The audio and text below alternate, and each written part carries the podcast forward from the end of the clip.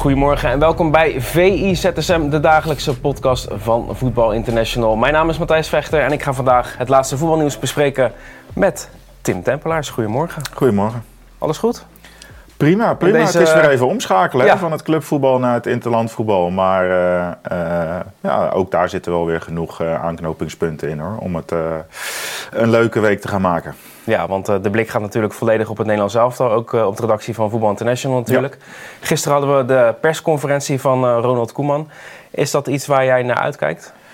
Uh, ja, ik vind vooral de eerste persconferentie. Uh, dat is namelijk het eerste moment dat hij zijn selectie uh, kan en gaat duiden. Dat hij er vragen over krijgt.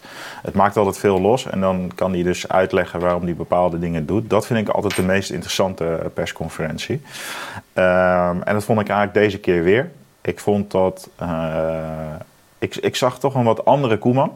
Uh, in de vorige twee interlandperiodes was hij af en toe wat geagiteerd. Stond de druk er volop, ging het niet goed, waren veel mm blessures. Er zijn nog steeds wel van die elementen nu. Er zijn nog steeds veel blessures. Alleen op de een of andere manier merkte ik toch dat hij, uh, laat ik het zo zeggen, hij kwam op mij wat relaxter en goed lachser over. En de druk is er natuurlijk een beetje af, want we gaan ons gewoon plaatsen. Dat helpt natuurlijk enorm mee. Helpt dat enorm mee of is dat gewoon de voornaamste reden? Ik denk dat dat de voornaamste reden is. Maar ik denk ook uh, dat dat voor een bepaalde rust zorgt. Waardoor uh, ik weer een Koeman zag. Hij had altijd een bepaald aura over zich heen. Mm -hmm. in de, in de, ook bij zijn vorige klussen bij Feyenoord. Hè. Dan stond hij een beetje boven de partijen. Uh, dat is denk ik zoals ik hem dan het meest zag. Dat zag ik nu weer. En in de uh, voorgaande persconferentie kwam hij af en toe wat geagiteerd over. En het was niet iemand die er helemaal boven stond. Ik vond dat nu best wel een goede indruk maken. Um, en ja, hij lachte veel. Hij beet af en toe op zijn tong. Erkende hij ook. Maar als bondscoach, boven de partijen, kun je met een bepaalde uh, opmerking ook heel veel losmaken. En het is goed om te beseffen wat dat los kan maken.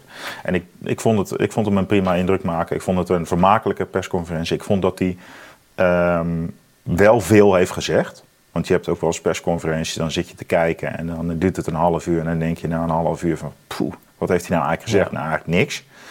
En hij geeft antwoord op vragen. Koeman is vrij direct. Ja. En, en Koeman um, uh, draait er niet omheen. Uh, vertelde gisteren uit zichzelf dat hij voor Verbrugge gaat kiezen.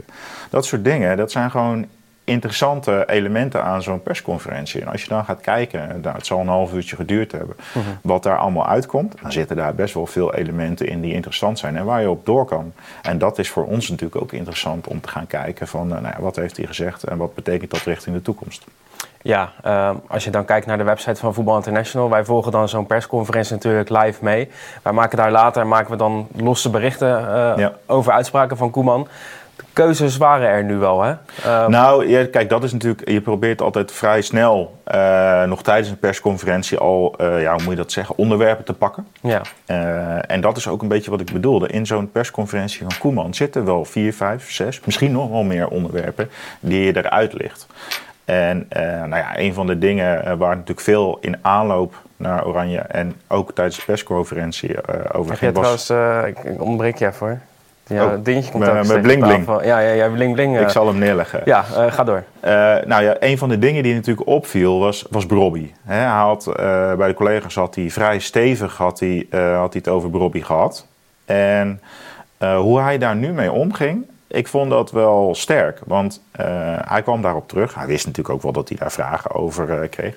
Maar hij, hij had daarover nagedacht. Hij had zichzelf gereflecteerd en hij, had, hij erkende eigenlijk dat hij daarin uh, iets te veel had gezegd. Dat hij uh, Brobby wat meer in bescherming had moeten nemen. En dat vond ik wel sterk, want hij liet met een glimlach blijken dat hij vindt dat hij wel degelijk moet kunnen zeggen wat hij gezegd heeft. Mm -hmm. Hij roept hem op, daar spreekt vertrouwen uit. Uh, hij geeft aan dat er bepaalde facetten zijn die hij moet verbeteren. En het belangrijke is dat hij dat eerder intern ook al had gedaan. Uh, dus het verraste Brobby niet.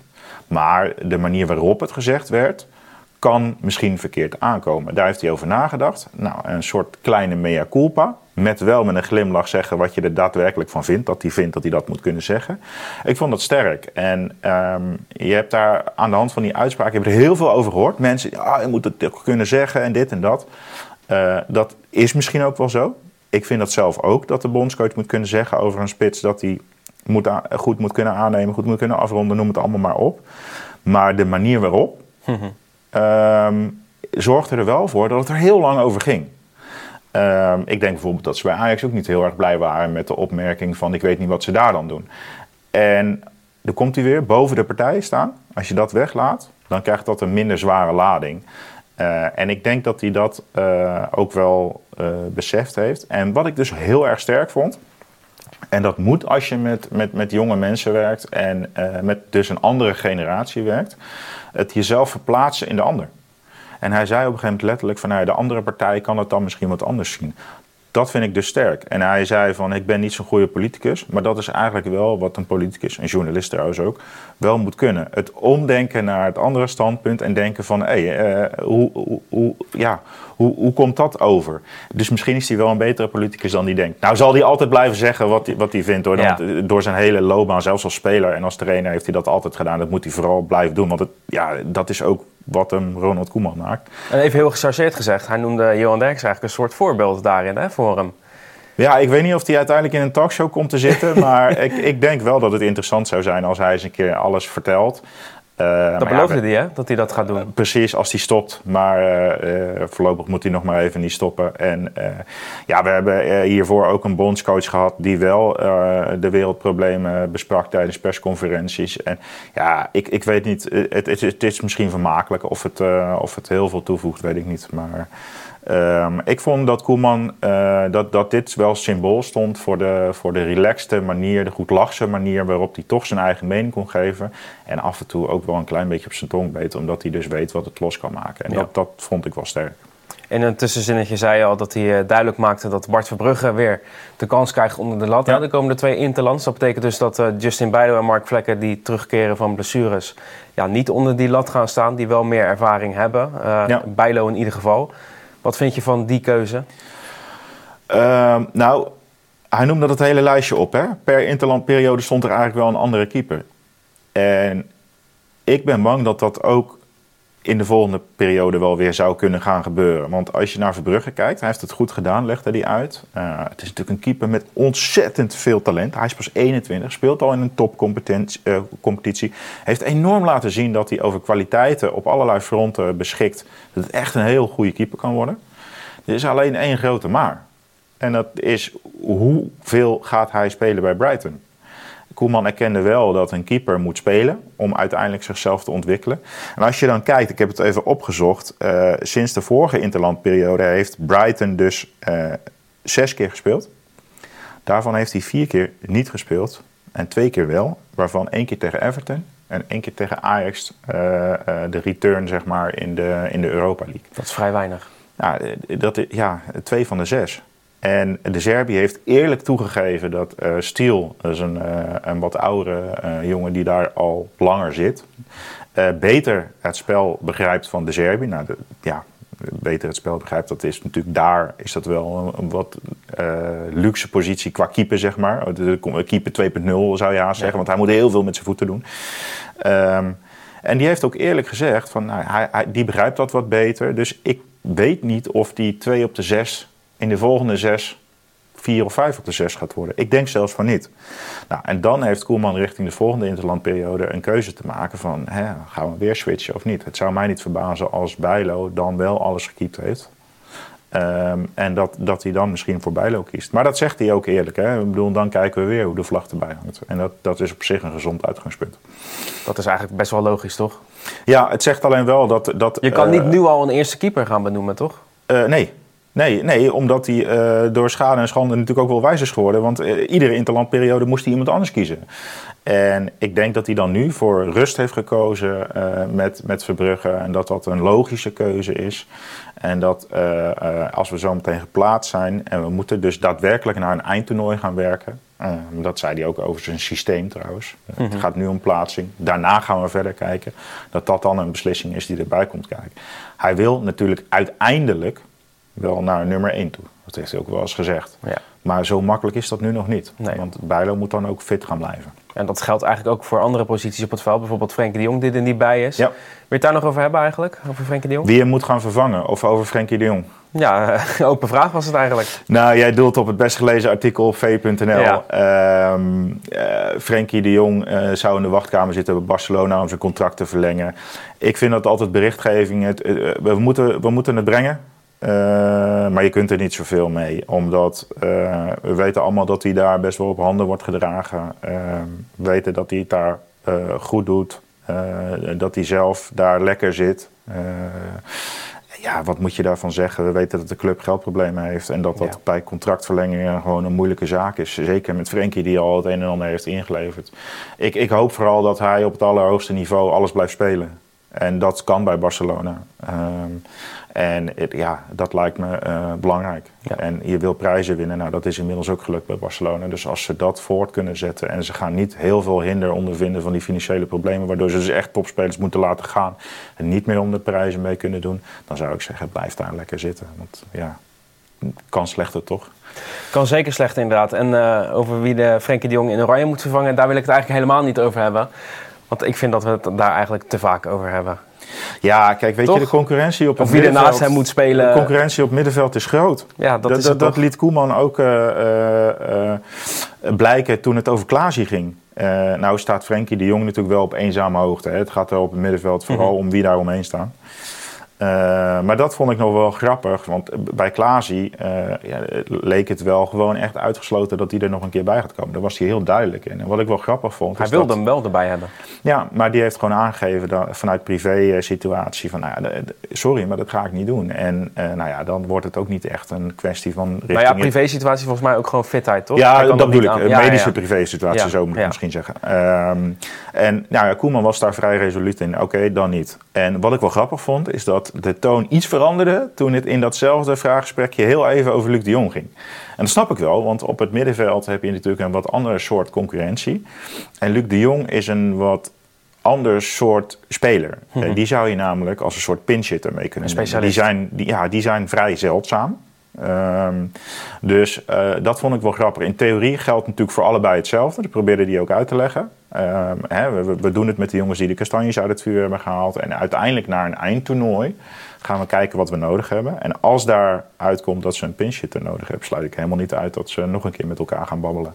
Um, en ja, eh, we zullen ook moeten zien hoe andere jongens het nu gaan doen. Een Dallinga bijvoorbeeld, uh, als die zo meteen... Uh, ja, uh, Pieter wil zijn huis erom verwedden, geloof ik. Maar, ja, dat vind ik nogal gevaarlijk. Maar... Ja, ga ik niet doen. Maar op dat is dan onze hoofdredacteur, hè, die dat zegt. Ja, nou ja, ik, ik ga het niet doen. Maar ik, ik sluit ook niet uit dat hij die doelpuntjes maakt. Maar als hij nou ontzettend veel indruk maakt... Want je ziet toch ook dat Koeman op een training dan kijkt naar hoe Robbie een bal aanneemt, hoe die kaatst. Als hij helemaal zwaar onder de indruk is van Dallinga, ja, dan kan dat ook een route gaan worden. Maar de specifieke kwaliteiten van Luc de Jong als pinchitter, als, als een van de beste koppers van Europa, misschien wel de beste kopper van Europa, ja, die, die is in het verleden bij Oranje ook als pinchitter gebruikt en dat ging ook goed. Ja. Uh, dus dat vond ik wel grappig om daar dat verschil te zien. En dan is Frank de Jong even een bruggetje naar Klaasie en naar Luc de Jong. Maar dat zijn dus allemaal van die bijzinnetjes die je soms uh, uit zo'n persco kan halen die dat gewoon echt interessant maken. En, en daarom vind ik die eerste persconferentie altijd zo interessant. Ja. Uh, kunnen we gelijk verwijzen naar het uh, meest gelezen bericht op VI Pro. Dat is een analyse van Sam Planting, tenminste een stuk van Sam Planting over Thijs Dallinga. Met als kop van KKD naar Oranje in een flits. De uitstekende cijfers van Thijs Dallinga. Nu gaan wij niet al die cijfers doornemen. mensen kunnen dat lezen op VI Pro.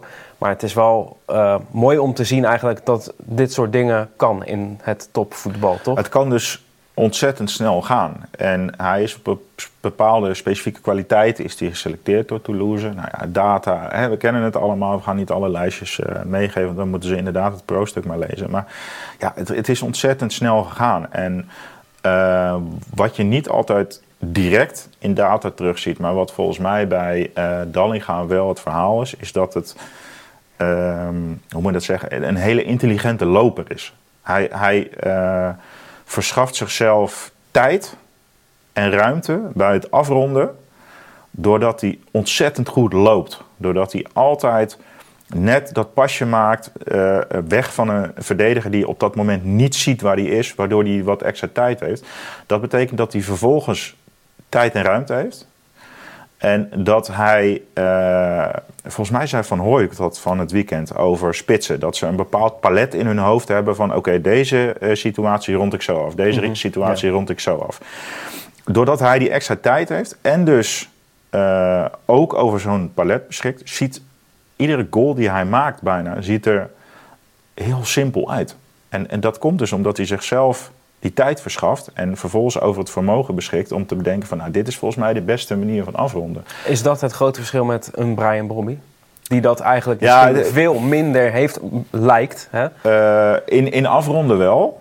Maar ja, dit is niet zo specifiek één op één met elkaar te vergelijken. Want uh, als je deze twee met elkaar wil gaan vergelijken, dan zou je toch je speelwijze erbij moeten pakken. Hoe wil je spelen? Wie staan er om hem nee, heen? Klopt, maar Hoe speel je hem aan? Als jij beide spitsen één op één uh, op een keeper ziet afgaan, dan zou Dallinga misschien meer dan denk ik dat uh, Dallinga uh, meer rust in zijn hoofd heeft. Omdat hij net een pasje opzij doet dat Bobby misschien niet doet. Waardoor hij wat verder weg is van een verdediger.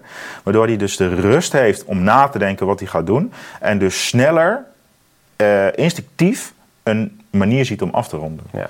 Je zal Dallinga niet zo snel kansloos tegen iemand aanzien schieten... Uh, omdat er een verdediger tussen staat die hem blokt. Dat zie je bij Brobby wel sneller. Maar dit is specifiek over afronden. Hè? En Brobby beschikt weer over bepaalde kwaliteiten tuurlijk, waar Dallinga over jaloers op is. Dus je moet het altijd in het hele plaatje zien. Uh, en dat is dus ook interessant voor Koeman om te kijken van welk type spits je op een gegeven moment nodig hebt. Want je kan nu ook weer, ga je voor Gakpo, uh, meer een loper, of ga je voor Weghorst? Uh, loopt ook heel veel. Uh, maar niet zozeer uh, puur de diepte in om richting de goal te gaan. Dus hij kan allerlei kanten op. En hij heeft ook gezegd dat gaan we na deze periode, als we geplaatst zijn, gaan we aan het eindtoernooi denken. En dan gaan we daarnaar kijken.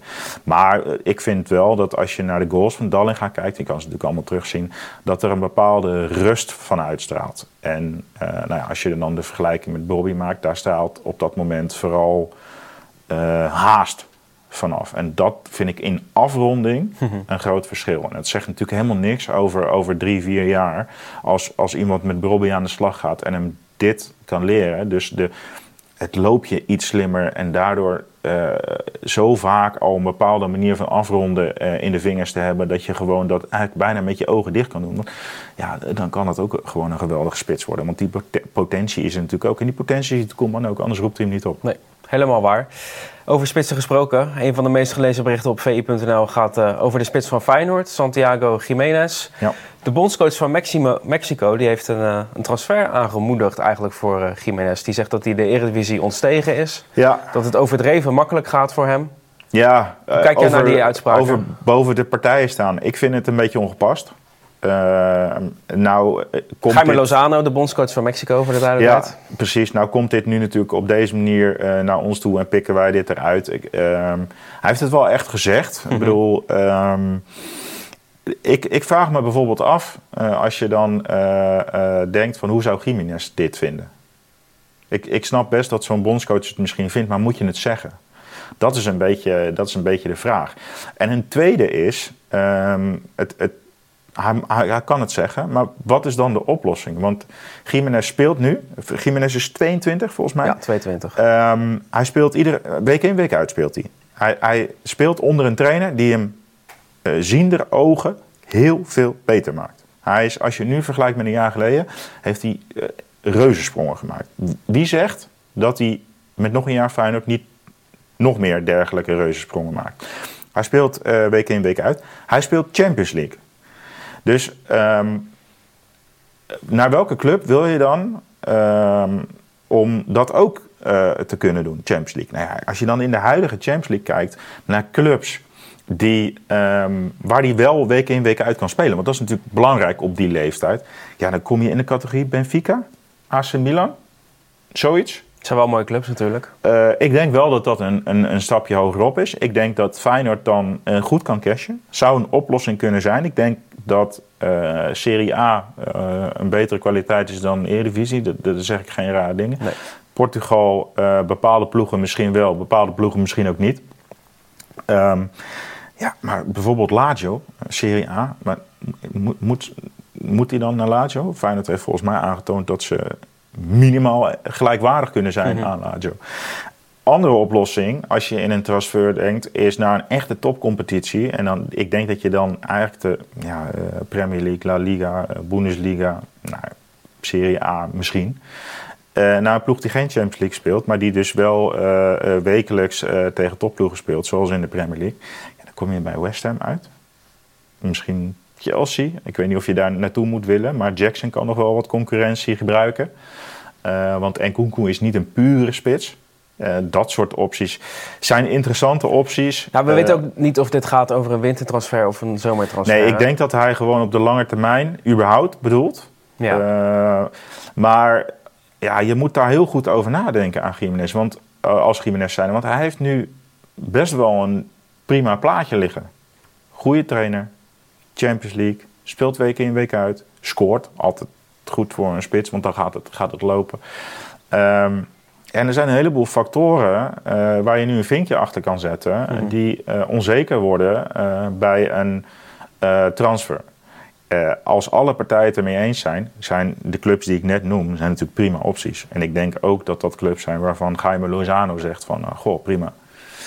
en ik snap ergens wel, als je de tegenstand in de Eredivisie ziet, dat er wedstrijden bij zitten waarin de bondscoach gaat zitten kijken naar zijn spits en denkt, ja, hoe, kan ik dat nu inschatten? Koeman zei letterlijk gisteren dat hij wedstrijden in de Eredivisie niet als norm ziet. Ja, dat is en blijft natuurlijk wel een probleem. Dat is ook een probleem voor Jiménez. Vanuit die uh, gedachte kan ik die bondscoach wel begrijpen. Alleen het is niet zo makkelijk om een club te gaan vinden waar je dus op een hoog niveau week in week uit speelt. Bij deze dus, besproken, Tim. Of hij het moet zeggen is een tweede. Hij mag het in ieder geval denken, hij mag het vinden. Maar of je het zo uit moet spreken, ik weet niet of je Jiménez er een enorm plezier mee doet. Mag ik jou bedanken voor deze VI ZSM? Graag gedaan. Tot ZSM. Tot ZSM.